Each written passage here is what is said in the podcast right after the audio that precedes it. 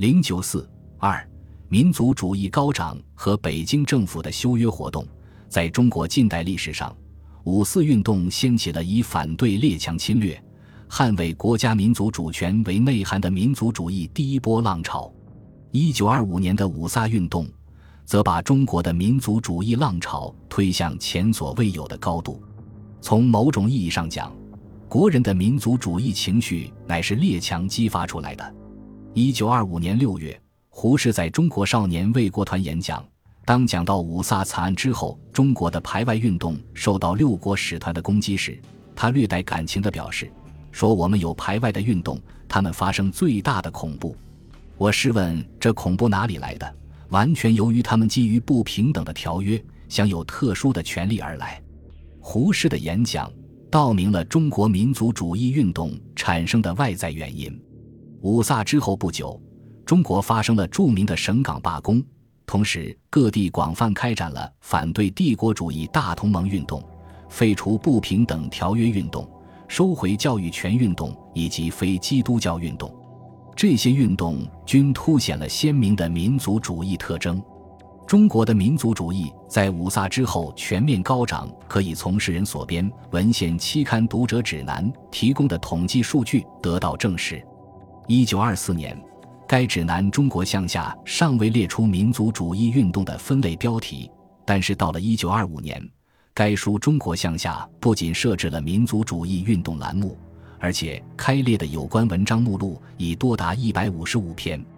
这些文章目录广泛取自各种期刊，就连一向以稳健甚至保守著称的《东方》杂志也推出五卅事件临时增刊，登载大量揭露英国人暴行、鼓动民族主义情绪的文章，留下了相关的目录记载。在二十年代中期如日中天的民族主义运动中，政党的作用开始变得突出，其中国共两党扮演了关键角色。对国民党领袖来说，不平等条约是其做出外交决策时必须考虑的一个关键因素。在日本威胁变得严峻之前，蒋介石领导下的国民党从未向任何一个条约国家寻求援助。一九二五年至一九二六年间，蒋以联俄为其外交全局中心支柱演出。与苏俄决裂后，蒋则向当时唯一与中国没有条约关系的大国德国寻求援助。与国民党处于联合战线中的共产党对民族主义运动也贡献良多，以致几乎所有激进的排外思想和行动都被戴上赤化的帽子。国共两党的协同努力，有力推动了中国民族主义的高涨。在民族主义普遍高涨的形势下，北京政府亦表示出对不平等条约的强烈不满，加之抵制广东国民政府政治影响的迫切需要，北京务实的外交家很快做出切实努力，力图通过修改而非废除中外条约的方式，取消有关领事裁判权和协定关税的条约规定。北京政府对待不平等条约的态度，从顾维钧就任国务总理之后召开的一次内阁会议的讨论中可以清楚窥见。与会者一致认为，内审国情纷纭多故，外察友邦虚实日非，若不顾情势昌言废约，势必引起列强的重大反感，招致联合干涉。因此政府的外交方针应该重在将来新约结果消除一切不平等之内容。这一外交方略虽然迟滞故事阻隔时才明确提出，却是北京政府自巴黎和会之后处理外交的基本指导思想。北京政府派代表参加巴黎和会及华盛顿会议的一个重要目的，就是要修改中外条约。虽然没有达到目的，却为召开旨在修改中外条约的关税会议和法权会议做了铺垫。除了积极筹备召开关、法两会，为修改并最终废除不平等条约付出艰辛外交努力之外，个别情况下，受高涨的反帝废约运动鼓舞，北京政府亦果断做出单方面废约的外交决定。废止中比通商条约就是其中最为突出的事例。一九二六年初，中比通商条约第六次届临十年期满，同年四月十六日，北京政府外交总长胡维德召回比国驻华公使，是以中国将终止旧约，以便在平等基础上缔结新约。二十七日，比公使复牒中国外长，原据条约第四十六条规定，称条约可以修改，但仅比利时方面享有修改条约之权，且旧约修改需待中国政局稳定以及关税会议、法权会议结束之后方可进行。在随后展开的正式谈判中，比方不仅坚持单方面的条约修改权，主张修约期间旧约继续有效，而且以诉诸国际法庭谋求列强干涉相威胁。中国为寻求问题的解决，提出临时办法五条，内容涉及彼此承认关税自主，缔结新约时应废弃领事裁判权，现行的领事裁判权可以暂予容受，但临时办法的实施期限为六个月。中国方面提出临时办法的意图是想通过六个月的外交磨合，双方能顺利完成缔结新约的谈判，这已经是一种妥协了。但比方却表示完全不能接受，主张临时办法必须原则上维持旧约，在新约缔结之前，比国将仍旧享受最惠国待遇和领事裁判权。中国方面则坚持旧约到期失效，新约需在六个月内订立，最惠国待遇应该双方共享，领事裁判权另议。而比方十月二十六日提出的备忘录则企图通过无限期延长临时办法维持旧约特权。由于双方均坚持各自的立场，交涉历时半年，仍未取得任何实质性成果。比利时方面在做外交决策时并没有正确估计所处的内外形势，英、美等西方国家出于自身利益的考虑，虽有误伤其类的担心，却对实施联合干预是否明智表示怀疑。这是一方面。另一方面，比国实业界对其政府采取强硬手段解决中比争端也表示不满，认为这样做会给比国的在华企业带来悲惨恶果。显然，这种形势并不利于比国正在进行的对华交涉，而中国外交却有自身的凭借。当时上海总商会发出通电，主张以实力为后盾，宣告废约，以内保国威，外御强武。全国商联会复电上海总商会，协商与比国经济绝交的办法。孙传芳复电总商会，对所作化私斗于细强，做干成于魏国的呼吁深表赞同，表示对比国交涉，中国一座破釜沉舟之谋。以孙传芳为首的东南五省军政首脑还发表通电，力主利用群情激愤的形式单独宣布废约。其他各实力派首领亦叠字电促单独宣告旧约失效。全国学生总会在中比条约到期这天发表宣言，呼吁全国朝野上下敌忾同仇，步伐一致，对于本日期满之中比商约以不妥协之态度宣告无效。国文周报甚至发表时评，正告政府当局不得以过度名义对比国妥协，若善于商定过渡办法，无论措辞如何，均与卖国同科。中国驻美、日、英、法、意、葡、比、荷、瑞士、日内瓦公使及代办均致电本国外交部，支持政府的立场。与此同时，海外华侨尤其是旅比华侨掀起一场颇具声势的废约运动，提出废约运动大纲，成立废约后援会，并联络旅欧各国华侨，组织废除中比条约代表团，召开代表大会，并在中比条约期满这天组织游行示威。比国警方出动警力，逮捕参加废约游行的学生三十余名，造成流血事件。国内广泛开展的废约运动，有力地支持了北京政府的对比交涉。而比利时发生的流血事件则激起社会舆论的极大义愤。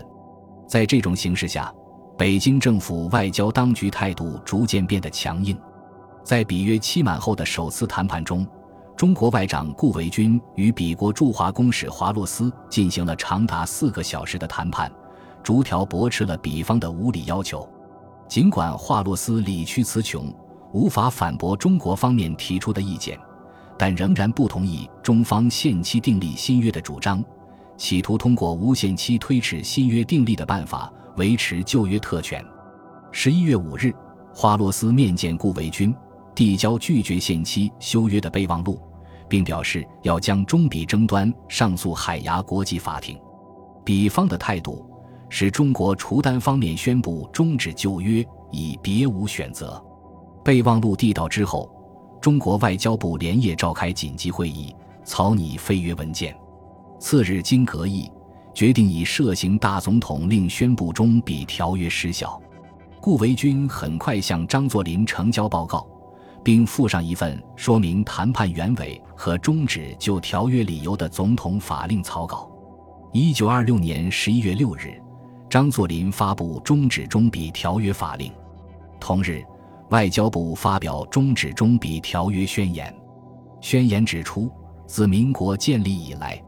中国政府急抱一种果决愿望，使中国在国际团体中得与其他各国处于平等地位，并使其得尽一部分能力。但近百年来，中国受压迫而订立不平等条约，与中外人民之间造成歧义不同之待遇，至今日视为对于各国种种不满及交割之原因。宣言指出，中国自巴黎和会以来，屡次提出修改不平等条约问题，同时坚持新约定立必须以平等相互主义及彼此尊重领土主权为原则，否则概不允定。依此原则，中国政府对于现行各约大概得于期满时通告终止者，现正努力设法改定，比于各约期满时，所有一切不平等及陈旧之条款不使附件于新约。因此，中国政府对于中比通商行船条约，经先期六个月之通知予以终止。宣布终止中比商约之后，北京政府内务部着手筹备接管天津比租界。不久，又公布管理无治外法全国人民民刑案件审判条例修正案，要求各省交涉署关于比人案件适用这一新条例，并准备停止比国领事在上海会审公堂的陪审权。中国方面的决定触动了比国在华的殖民特权。比国政府除向中国政府提出抗议之外，复向海牙国际法庭提出起诉。十二月十三日，海牙国际法庭通知中国驻荷公使王光奇出席答辩中比条约交涉案，声称如不到庭答辩，将受缺席裁判。中国方面经研究，决定拒绝海牙应诉，认为此项案件应照国际联盟盟约第十一条提出于国际联盟大会解决，比方则反对中国提出的解决办法。不久，由于中国国内反帝废约形势高涨，比国被迫做出妥协，表示将终止海牙诉讼，并将天津比租界的特权交还中国。海牙国际法庭也因比国请求撤销了控诉中国案。以后，由于北伐成功和中国政权更迭，中比谈判搁置下来。南京国民政府建立后，中比仲开谈判缔结新约。因中方实施妥协的政策，比国在华享有的领事裁判权并未完全废除，但北京政府废除中比条约引发的有关交涉，终因新约的缔结画上句号。终止中比条约在中国近代外交史上是一重要事件。路透社发自北京的专电指出，外交界视取消中比条约为中国多年来最重要之事。参与这次对外交涉的顾维钧认为，这是中国政府第一次在面对缔约国公开、正式反对的情况下，宣布彻底废除旧的不平等条约的。中国有必要这样做，不仅因为中国根据情况变迁原则在国际法面前有充分理由，而且因为中国有必要开创一个先例，证明中国决心行动起来，以结束一世纪以来不平等条约给中国人民带来的灾难。比利时条约的废除确实开了一个先例。中比条约宣布废除之后四日，北京政府又召回西班牙驻华公使，要求修改一八六四年签订的中西和好贸易条约。不久，中国驻西班牙公使又召回西班牙政府，修约期限为六个月，中西之间应废止旧约，另立新约。一九二七年十一月十日，当中西条约到期时，北京政府毅然决定废止一八六四年条约。在北伐前和北伐时期，北京政府还采用大体同样的方法，与日本、墨西哥等国开展了修改条约的谈判，并向各国驻北京公使馆提出天津各国租界应收归中国管理的问题。一九二七年四月二十二日，中英两国就天津租界问题签署了一个类似中英关于收回汉口英租界协定的协定，呈请本国政府批准。此外，继与德国签订中德协定之后，中国又与一战战败国奥地利订立新约。不久，中国又与芬兰签订通好条约。这两个条约都取消了领事裁判权和协定关税的规定。另外，北京政府还分别与法国、西班牙等国就终止越南商约进行交涉。这些交涉尽管未能取得多少实质性成果，却明确表达了中国政府和人民争取国家民族独立自主的信心和决心，使北伐前几年间中外关系出现了前所未有的新格局。本集播放完毕，感谢您的收听，喜欢请订阅加关注，主页有更多精彩内容。